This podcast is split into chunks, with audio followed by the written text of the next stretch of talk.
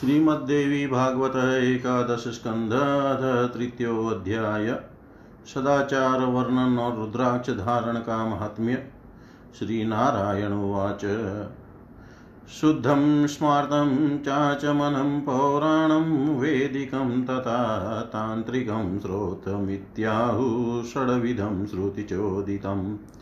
विणुमुत्रादिकशोचं च शुधं च परिकीर्तितस्मार्तं पौराणिकं, कर्म, आचान्ते विधिपूर्वकम् वैदिकं श्रोतमित्यादि ब्रह्मयज्ञादिपूर्वकम् अस्त्रविद्यादिकं, कर्म, तान्त्रिको विधिरुच्यते। स्मृत्वा चङ्कारगायत्रीं निभ नियाचि कां तथा पुनराचम्य हृदयं बाहुस्कन्धौ च संस्पशेत् च्युते निष्टिवने चैव दन्तोच्छिष्टे तथा नृते पतितानां च सम्भाषे दक्षिणं श्रवणं स्पृशेत् अग्निरापश्च वेदाश्च सोमः सूर्योऽनिलस्तथा सर्वे नारदविप्रस्य कर्णे दक्षिणे। ततस्तु गत्वा नद्यादौ प्रातः विशोधनं समाचरेण मुनिश्रेष्ठदेहसंशुधिहेतवे। आत्यन्तमलिनो देहो नवद्वारेर्मलं वहन् सदास्ते तचोदनाय प्रातस्नानं विधीयते।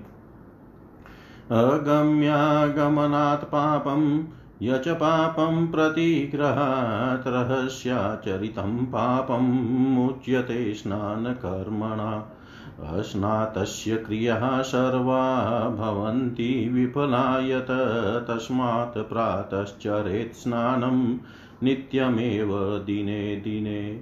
दर्भयुक्तश्चरेत् स्नानं तथा सन्ध्याभिवन्दनं सप्ताहं प्रातर्स्नायी सन्ध्याहीनस्त्रिभिर्दिने द्वादशाहमग्निसन्द्विजशूद्रत्वमाप्नुयात् अल्पत्वा धूमकालस्य बहुत्वा स्नानकर्मण प्रातर्न तु तथा स्नाना स्नायाधूमकाले विगर्हित गायत्रास्तु परं नास्ति अलोके परत्र च गायन्त, गायन्तं त्रायते यस्माद्गायत्रीत्यभिधीयते प्रणवेन तु संयुक्तां व्याहृत्यत्रयसंयुताम् वायुं वायो जयेद्विप्र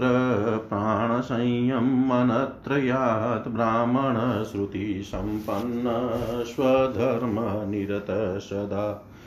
सवैदिकं जपेन मन्त्रं, लौकिकं न कदाचन गौशृङ्गै सर्ष ओ यावत्तावधेश्यां न सस्थिर न तारयन्त्युभौ पक्षो पितृनेकोत्तरं शतं सगर्भो जपसंयुक्तास्त्वगर्भो ध्यानमात्रक स्नानाङ्गतर्पणं कृत्वा देवसि पितृतोषकं सुदेवस्त्रे परिधाय जलाद बहिरुपागत विभूतिधारणं कार्यं रुद्राक्षाणां च धारणं क्रमयोगेन कर्तव्यं सर्वदा जपसाधके।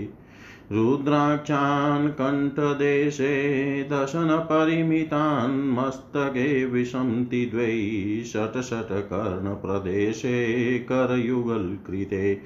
द्वादश द्वादशेव भाव्योरिन्दो कलाभिनयनयुगकृते त्वैकमेकं शिखायां वक्षस्याष्टाधिकं य कलयति शतकं स स्वयं नीलकण्ठ।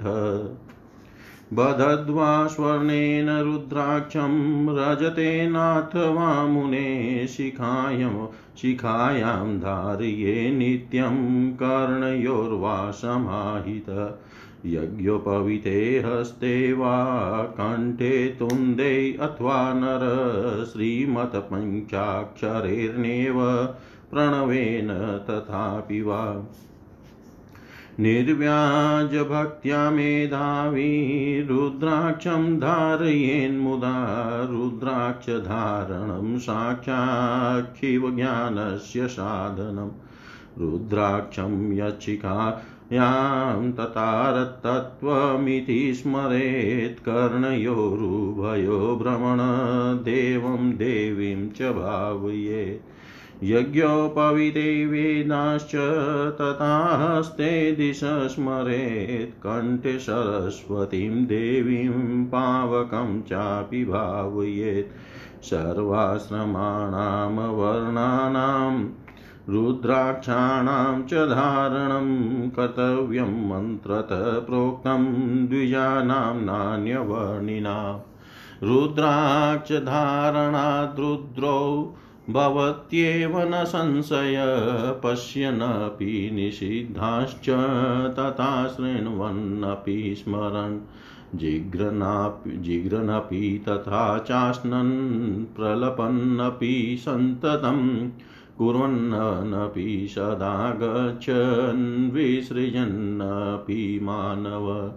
रुद्राक्षधारणादेव सर्वपापैर्न लिप्यते, अनेन भुक्तं देवेन, भुक्तं यतु तथा भवेत्।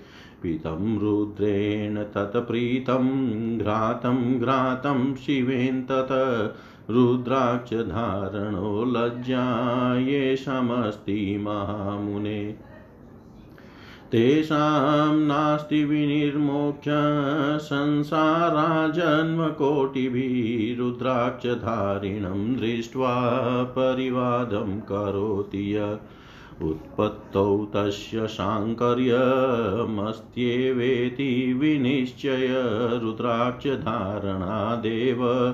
रुद्रो रुद्र रुद्रत्वमाप्नुयात्। मुनय सत्यसङ्कल्पा ब्रह्मा ब्रह्मत्वमागत रुद्राक्षधारणात् श्रेष्ठं न किञ्चिदपि विद्यते। रुद्राक्षधारिणे भक्त्या वस्त्रं धान्यं ददाति य सर्वपापविनिर्मुक्त। शिवलोकं स गच्छति। रुद्राक्षधारिणं श्राद्धे भोजयेत विमोदत, पितृलोकं वाप्नोति नात्र कार्या विचारणा। रुद्राक्षधारिणपादो प्रक्षाल्याद्भिपिबे नर सर्वपापविनिर्मुक्त शिवलोके महीयते। हारं वा कटकं वापि स्वर्णं वा द्विजोतम रुद्राक्षसहितं भक्त्या धारयन् रुद्रतामिया। रुद्राक्षं केवलं वापि यत्र कुत्र महामते समन्त्रकं वा मन्त्रेण रहितं भाववर्जितं। यो वा को न यो वा को वा नरो भक्त्या धारये लजयापि वा सर्वपापविनिर्मुक्त सम्यग्ज्ञानं वाप्नुयात् अहो रुद्राक्षमात्म्यं मया वक्तुं न शक्यते, तस्मात् सर्वप्रयत्नेन कुर्याद् रुद्राक्षधारणम्। तस्मात् सर्वप्रयत्नेन कुर्याद् रुद्राक्षधारणम्। श्री नारायण बोले शुद्ध स्मार्थ पौराणिक, वैदिक, तांत्रिक तथा स्रोत यह छह प्रकार के का श्रुति प्रतिपादित आचमन कहा गया है?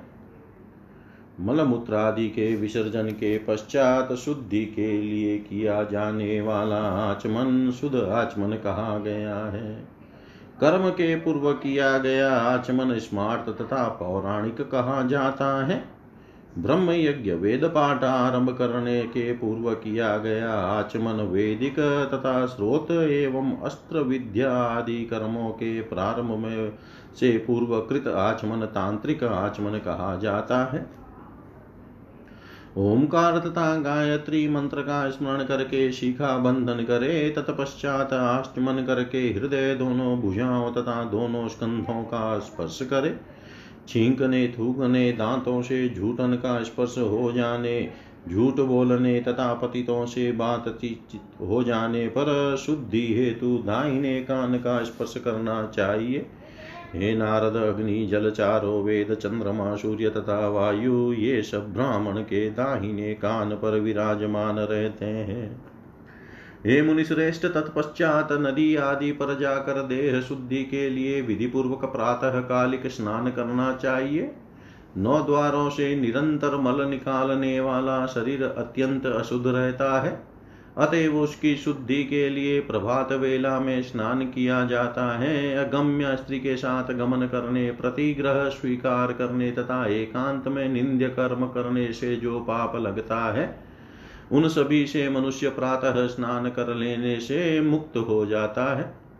चूँकि प्रातः स्नान न करने वाले की सभी क्रियाएँ निष्फल हो जाती है, अतएव प्रतिदिन प्रातः कालीन स्नान अवश्य ही करना चाहिए। स्नान तथा संध्या वंदन कार्य कुश सहित करना चाहिए। सात दिनों तक प्रातः काल स्नान न करने वाला, तीन दिनों तक संध्योपासना न करने वाला, तथा बारह दिनों तक अग्नि कर्म हवन न करने वाला, द्विज शुद्रत्व को प्राप्त हो जाता है।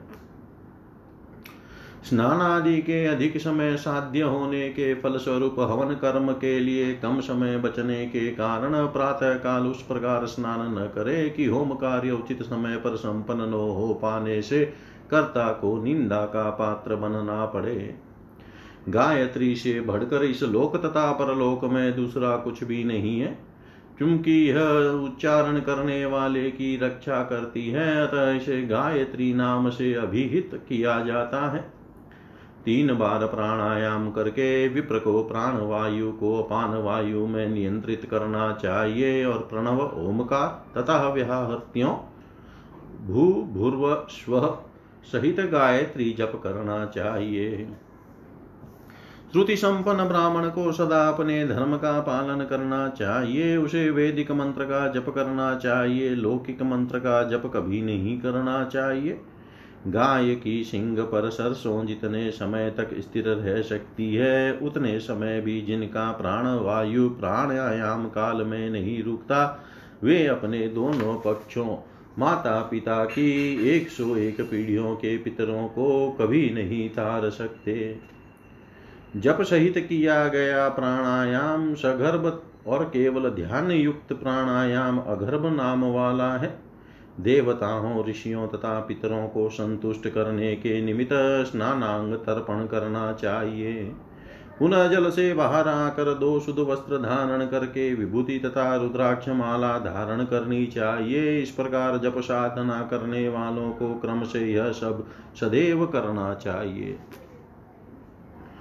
जो व्यक्ति अपने कंठ में बत्तीस, मस्तक पर चालीस, दोनों कानों में छह छह दोनों हाथों में बारह बारह, दोनों बाहुओं में चंद्रकला के बराबर सोलह सोलह, दोनों नेत्रों में एक एक, शिखा में एक तथा वक्ष स्थल पर एक सौ आठ रुद्राक्ष धारण करता है। वह साक्षात नीलकंठ शिव हो जाता है।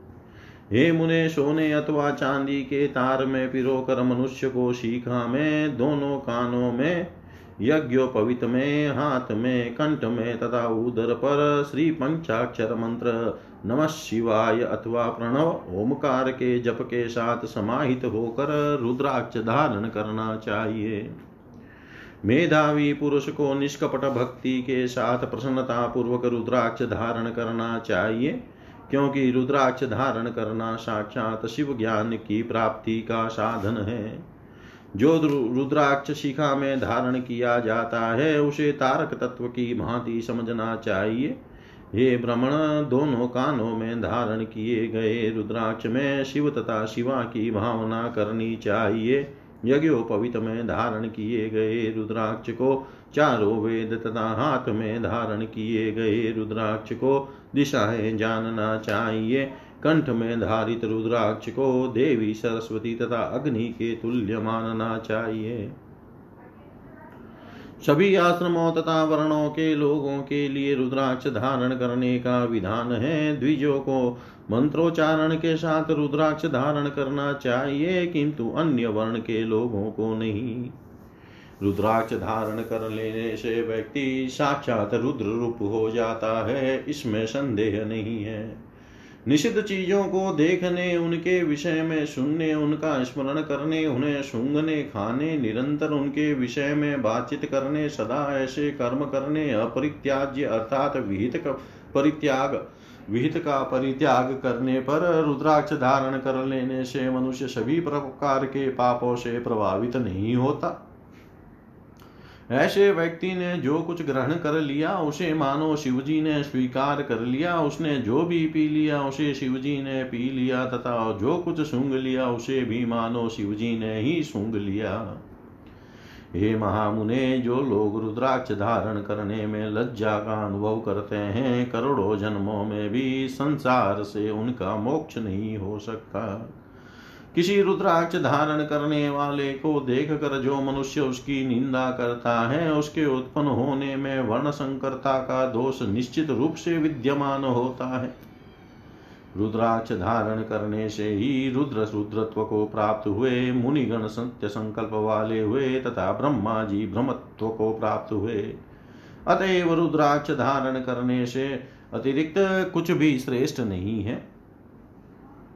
जो मनुष्य रुद्राक्ष धारण करने वाले को भक्ति पूर्वक वस्त्र तथा अन्न प्रदान करता है, वह सभी पापों से मुक्त होकर शिवलोक को जाता है।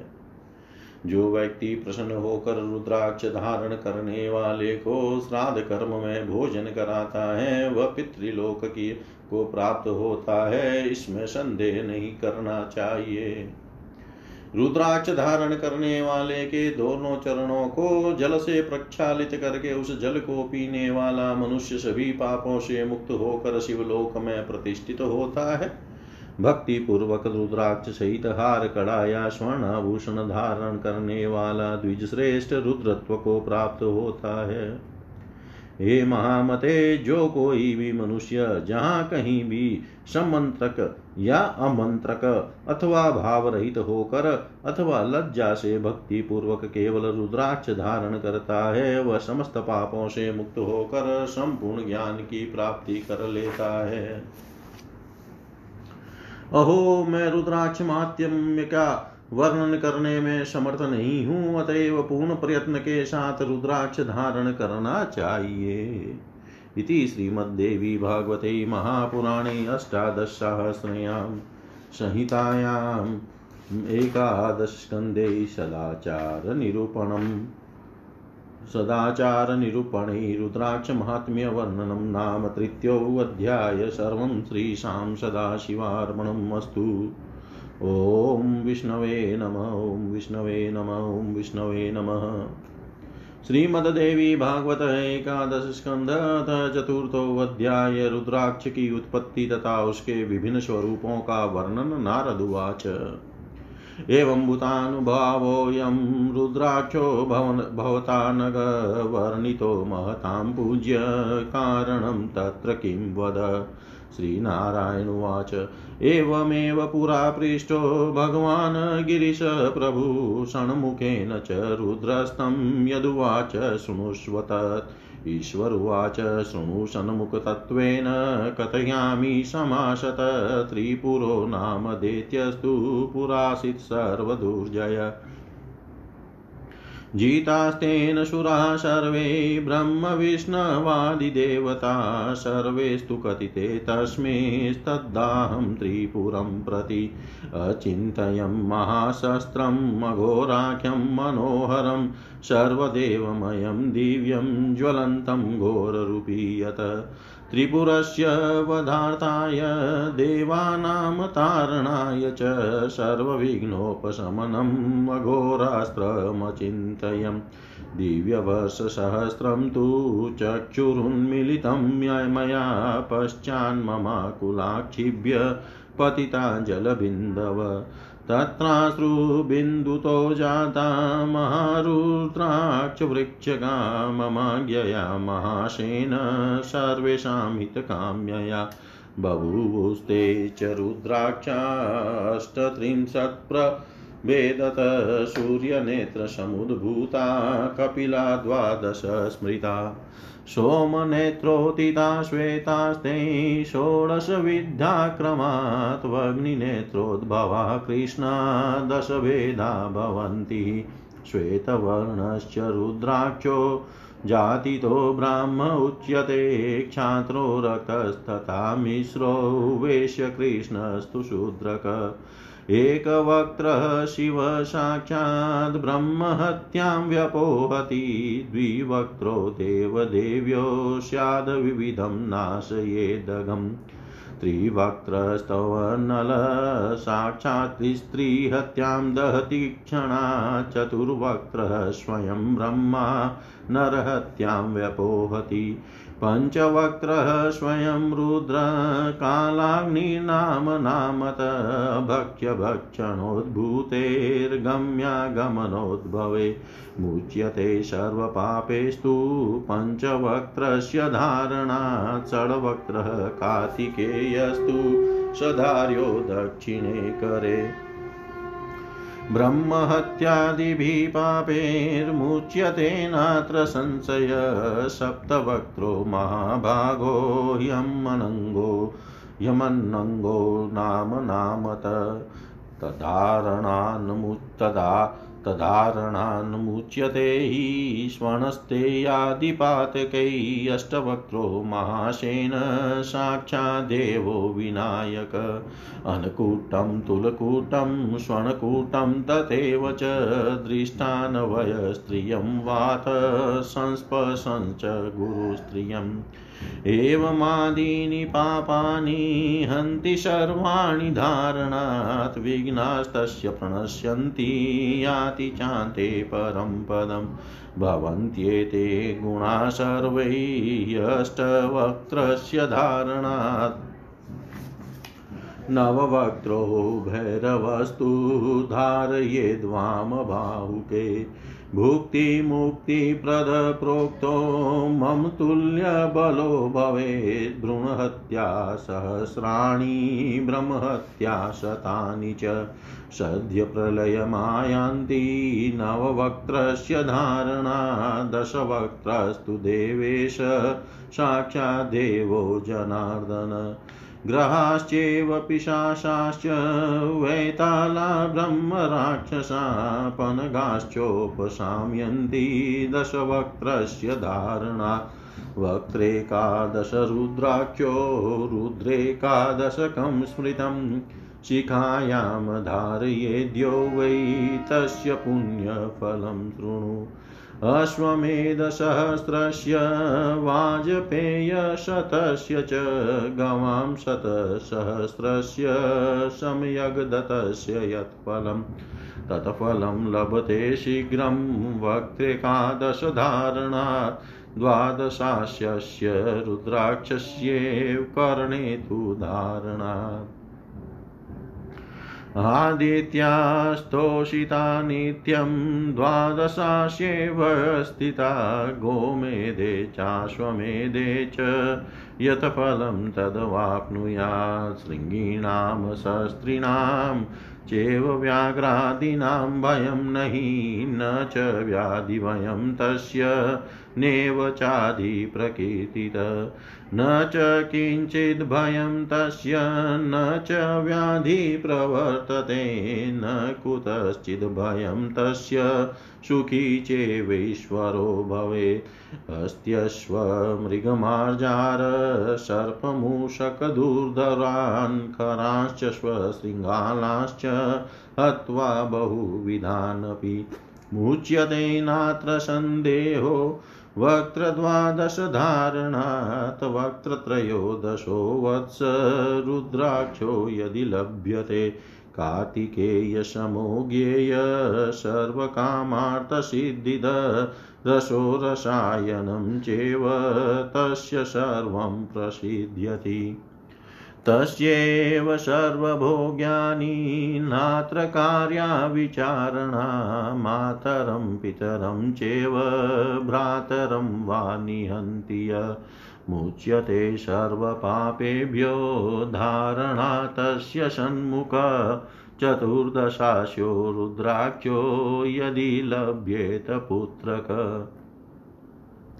धारयेत सततं मुग्नि तस्य पिण्डशिवस्य तु किं मुने बहुनोक्तेन वर्णनेन पुनः पुनः पूज्यते सन्ततं देव्यै प्राप्यते च परागति रुद्राक्ष एकशिरसा धार्यो भक्त्या द्विजोतमे षड्विंशद्भिः शिरोमाला पंसा असदहृदयेन तु कलाक्षेर्बाहुवलये अर्काख्ये मणिबन्धनम् अष्टोत्तरशतैर्माला पञ्चाशद्भिषडानन अथवा सप्तविंशन्त्या कृत्वा रुद्राक्षमालिका।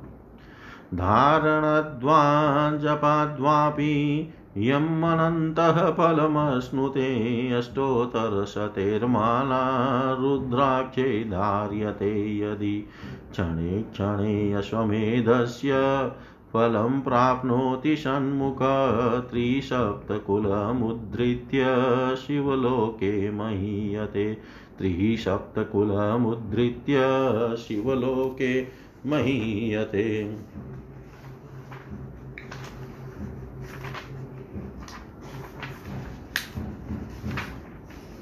नारद जी बोले, हे अनग, इस प्रकार का यह आपका महान अनुग्रह है जो आपने रुद्राक्ष के विषय में बताया। यह महान लोगों के लिए पूज्य है, इसका क्या कारण है, इसे बताइए। श्री नारायण बोले, हे नारद, इसी तरह से पूर्व काल में षडानंद स्कंद कुमार ने गिरिशाई भगवान रुद्र से पूछा था। तब उन्होंने उनसे जो कहा था, उसे आप सुनिए। ईश्वर बोले, हे षडानंद सुनो, मैं रुद्राक्ष के विषय में संक्षेप में यथार्थ रूप से वर्णन कर रहा हूँ। प्राचीन काल में सभी लोगों से अपराजय त्रिपुर नामक एक दैत्य था। उसने ब्रह्मा, विष्णु आदि सभी देवताओं को जीत लिया था। तब सभी देवताओं के द्वारा उसके विषय में मुझसे बताने पर मैं समस्त देवताओं की शक्ति से संपन्न दिव्य प्रज्वलित भयानक रूप वाले तथा मनोहर अघोर नामक एक महान अस्त्र के विषय में कल्पना करने लगा। उस त्रिपुर के संहार तथा देवताओं के उद्धार के लिए मैं समस्त विघ्नों का नाश करने वाले उस अघोरास्त्र के लिए चिंतन करता रहा और दिव्य एक हज़ार वर्षों तक मैं नेत्र खोले रह गया। तत्पश्चात अत्यंत आकुल मेरे नेत्रों से जल की बूंदें गिरने लगी। उन अश्रु बिंदुओं से रुद्राक्ष के बड़े बड़े वृक्ष उत्पन्न हो गए। हे महासेन, मेरी आज्ञा से सभी लोगों के कल्याणार्थ वे अड़तीस प्रकार के रुद्राक्ष हुए। मेरे सूर्य नेत्र दाहिने नेत्र से उत्पन्न रुद्राक्ष, कपिल वर्ण के थे। वे बारह प्रकार के कहे गए हैं। मेरे चंद्र नेत्र बाएँ नेत्र से उत्पन्न रुद्राक्ष, श्वेत वर्ण वाले थे। वे क्रम से सोलह प्रकार के हैं। इसी प्रकार अग्नि नेत्र, तीसरे नेत्र से उत्पन्न रुद्राक्ष कृष्ण वर्ण के थे, उनके दस भेद हैं। श्वेत वर्ण का रुद्राक्ष, जाति से ब्राह्मण, रक्त वर्ण का रुद्राक्ष, क्षत्रिय, मिश्र वर्ण का रुद्राक्ष, वैश्य तथा कृष्ण वर्ण का रुद्राक्ष शूद्र कहा जाता है। एक मुखी रुद्राक्ष साक्षात शिव स्वरूप है, वह ब्रह्म हत्या तक के पाप को मिटा देता है। दो मुखी रुद्राक्ष देवी देवता इन दोनों का स्वरूप है, वह दो प्रकार के पापों का शमन करता है। तीन मुख वाला रुद्राक्ष साक्षात अग्नि स्वरूप है, वह स्त्री वध जनित पाप को क्षण भर में भस्म कर डालता है। चार मुख वाला रुद्राक्ष साक्षात ब्रह्म स्वरूप है, वह नर वध जनित पाप को दूर करता है। पंचमुखी रुद्राक्ष साक्षात कालाग्नि नाम वाले रुद्र का स्वरूप है। पंचमुखी रुद्राक्ष के धारण करने से मनुष्य मनुष्य अभक्ष्य वस्तुओं के भक्षण से उत्पन्न होले, होने वाले तथा अगम्य नारी के साथ सहवास करने से लगे हुए सभी प्रकार के पापों से मुक्त हो जाता है। छह मुख वाला रुद्राक्ष कार्तिकेय का स्वरूप है, उसे दाहिने हाथ में धारण करना चाहिए। इसे धारण करने से मनुष्य ब्रह्म हत्या आदि पापों से मुक्त हो जाता है। इसमें संदेह नहीं है। सप्तमुखी रुद्राक्ष अनंग नाम वाले महाभाग्यशाली कामदेव का रूप है। उसे धारण करने से मनुष्य स्वर्ण की चोरी आदि पापों से मुक्त हो जाता है। हे महासेन, आठ मुख वाला रुद्राक्ष साक्षात विनायक देव है। इसे धारण करने से अन्न, वस्त्र तथा स्वर्ण आदि की विपुल मात्रा में प्राप्ति होती है। धारण करने पर यह रुद्राक्ष दूषित कुल की स्त्री तथा गुरु पत्नी के साथ संसर्ग करने से लगने वाले पापों और इसी प्रकार के अन्य पापों को भी नष्ट कर देता है। उस मनुष्य की सभी विघ्न बाधाएँ विनष्ट हो जाती हैं और अंत में वह परम पद को प्राप्त होता है। ये सभी गुण अष्टमुखी रुद्राक्ष के धारण करने से फलीभूत होते हैं। नौ मुख वाला रुद्राक्ष भैरव स्वरूप है, इसे बाई भुजा पर धारण करना चाहिए। यह भोग तथा मोक्ष देने वाला बताया गया है। इसे धारण करने वाला मेरे समान बलवान हो जाता है। हज़ारों भ्रूण हत्या तथा सैकड़ों भ्रम हत्या के पाप इस नौमुखी रुद्राक्ष के धारण करने से शीघ्र ही नष्ट हो जाते हैं।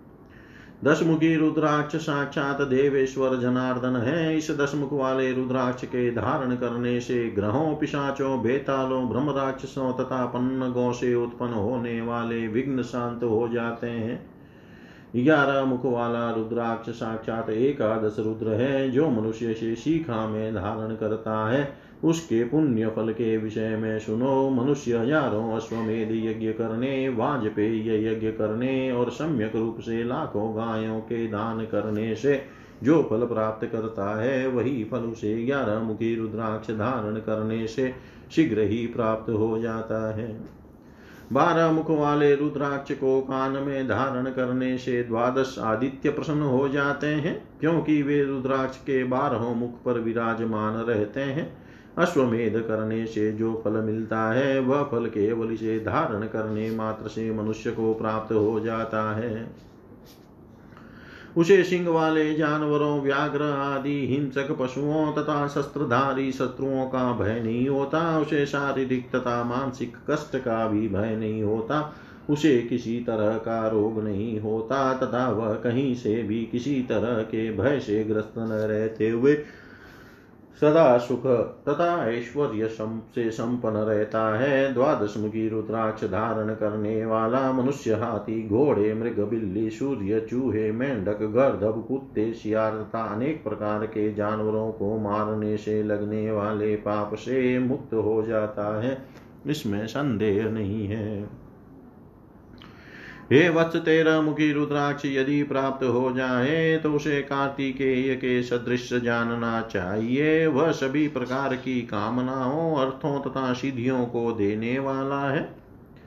उसके लिए रस रसायन सब कुछ सिद्ध हो जाता है, तथा समस्त प्रकार के भोग्य पदार्थ उसे प्राप्त हो जाता है। इसमें संदेह नहीं करना चाहिए।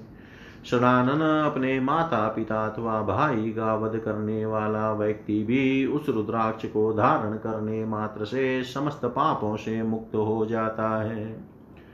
हे पुत्र, यदि किसी को चौदह मुख वाला रुद्राक्ष मिल जाए और वह उसे निरंतर अपने मस्तक पर धारण करे तो उसका शरीर साक्षात शिव तुल्य हो जाता है। श्री नारायण बोले, हे मुने, अधिक कहने तथा बार बार वर्णन करने से क्या प्रयोजन? देवता लोग भी उसकी निरंतर पूजा करते हैं और अंत में उसे परम गति मिलती है। शिव जी बोले, हे सड़ानन उत्तम द्विजों को भक्ति पूर्वक एक रुद्राक्ष सिर पर धारण करना चाहिए। छब्बीस रुद्राक्षों की माला बनाकर उसे सिर पर पचास रुद्राक्ष की माला हृदय पर, सोलह रुद्राक्ष की माला बाहुवलय पर, तथा बारह रुद्राक्ष की माला मणिबंध पर धारण करनी चाहिए। एक सौ आठ रुद्राक्षों की माला अथवा पचास रुद्राक्षों की माला अथवा सताइस रुद्राक्षों की माला बनाकर उसे धारण करने अथवा उससे जप करने से अनंत फल प्राप्त होता है। हे षडानन यदि कोई मनुष्य एक सौ आठ रुद्राक्षों से निर्मित माला धारण करता है तो वह प्रतिक्षण अश्वमेध यज्ञ करने का फल प्राप्त करता है और अपनी इक्कीस पीढ़ियों का उद्धार करके अंत में शिवलोक में प्रतिष्ठा प्राप्त करता है। इति श्रीमद्देवी भागवते महापुराणे अष्टादशसहस्रयां संहितायां मेकादश स्कन्धे रुद्राक्षमात्म्यवर्णनं नाम चतुर्थोऽध्याय सर्वं त्रीशां सदाशिवार्पणम् अस्तु। ॐ विष्णवे नम, ॐ विष्णवे नम, ॐ विष्णवे नमः। श्रीमद्देवी भागवत एकादश स्कंध पंचमोऽध्याय जपमाला का स्वरूप तथा रुद्राक्ष धारण करने का विधान ईश्वरुवाच लक्षणं जपमालाया शृणु वक्ष्यामि षण्मुख रुद्राक्षस्य मुखं ब्रह्मा बिन्दुरुद्र इति ऋत विष्णुपुच्छं भवे चेव भोग भोगमोक्षफलप्रदम्।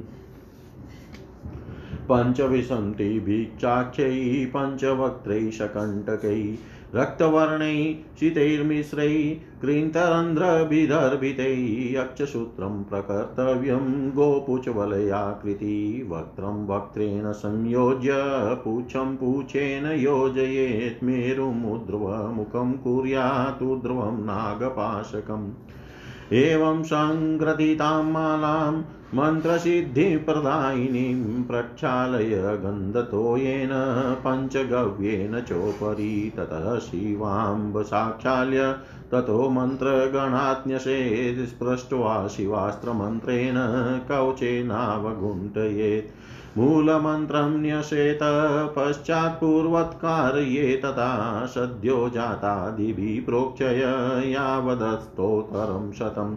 मूलमन्त्रं समुच्चार्यं शुद्धभूमौ निधाय च तस्योपरि न्यसेत् सामं शिवं परमकारणम् प्रतिष्ठिता भवेन माला सर्वकामफलप्रदा यस्य देवस्य यो मन्त्रस्तां तेनेवाभिपूजये भुग्निकण्ठे अथवा कर्णे न्यस्येद्वा जपमालिकाम् रुद्राक्षमालया चेवं जप्तव्यं नियतात्मना कण्ठे मोग्निः, हृदि प्रान्ते, कर्णे बाहुयुगे अथवा रुद्राक्षधारणं नित्यं भक्त्या परमयायुत।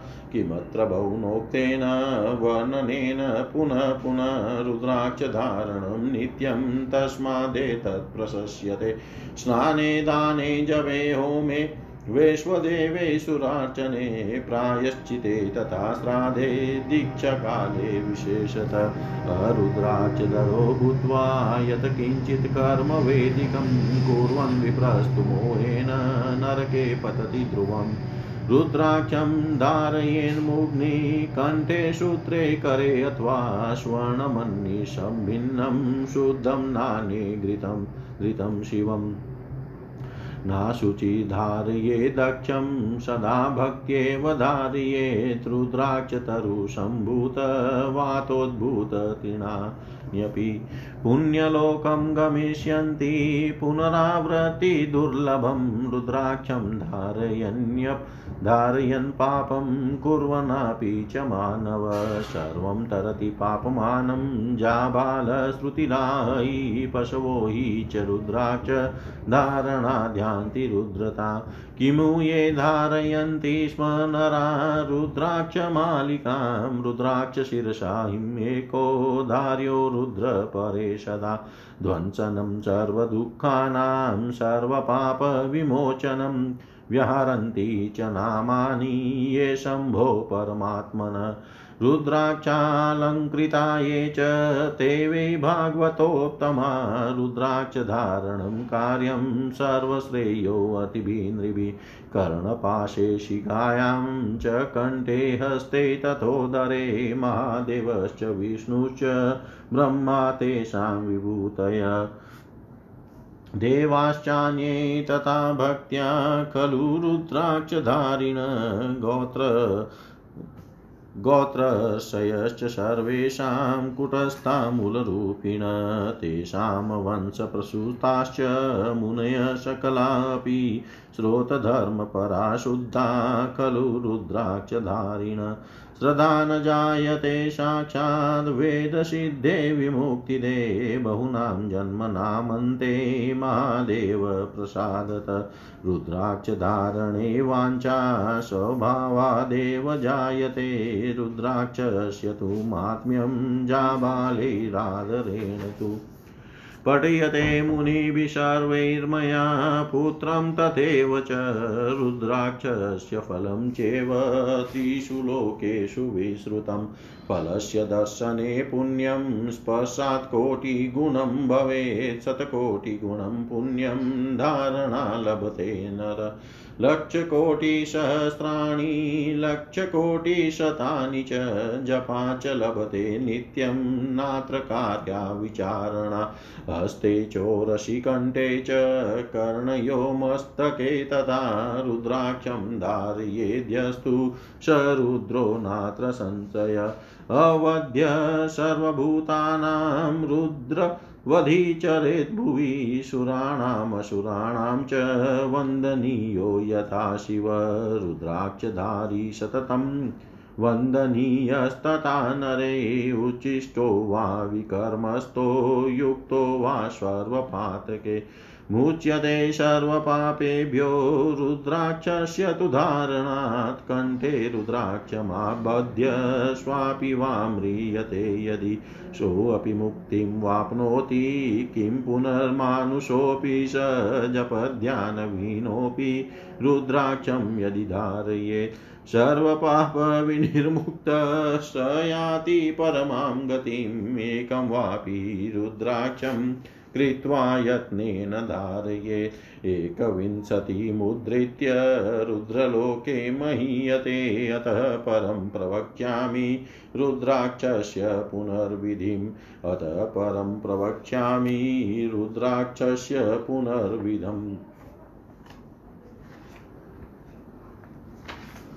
ईश्वर बोले, हे षडानन अब मैं जपमाला का लक्षण बताऊँगा। उसे सुनो, रुद्राक्ष के मुख को ब्रह्मा तथा बिंदु ऊपरी भाग को रुद्र कहा गया है। रुद्राक्ष का पुछ नीचे का भाग विष्णु रूप है, यह भोग तथा मोक्ष फल प्रदान करता है। श्वेत वर्ण या रक्त वर्ण या मिश्रित वर्ण वाले छिद्र युक्त अखंडित तथा कांटेदार पाँच मुख वाले पच्चीस रुद्राक्षों से गाय की पूंछ के आकार की एक अक्षमाला बनानी चाहिए।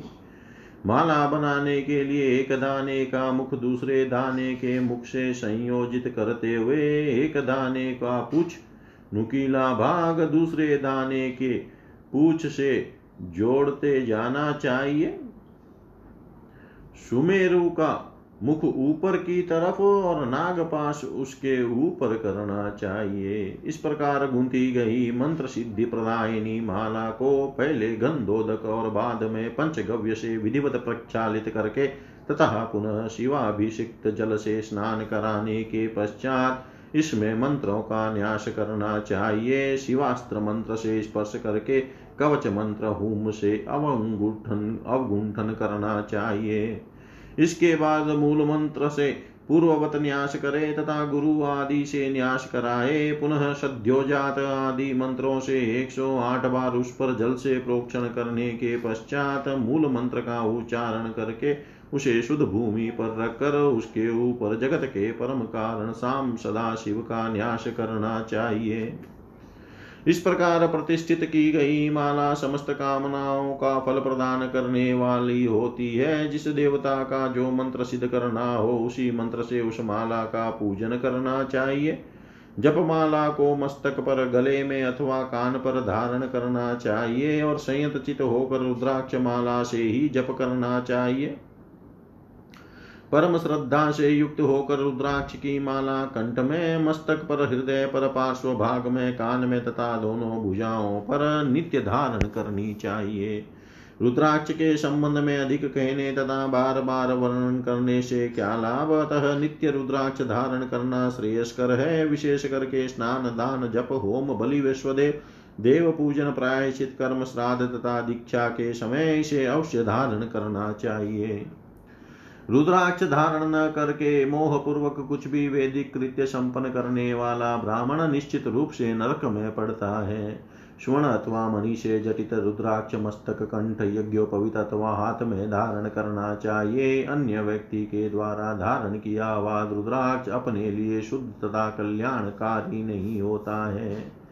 अपवित्र अवस्था में रुद्राक्ष नहीं धारण करना चाहिए। सर्वदा पवित्र अवस्था में ही इसे भक्ति पूर्वक धारण करना चाहिए। रुद्राक्ष के वृक्ष से चली हुई वायु के संपर्क में आकर उगे वे तृण भी पुण्य लोक में जाते हैं और वहाँ से पुनः वे इस लोक में नहीं आते।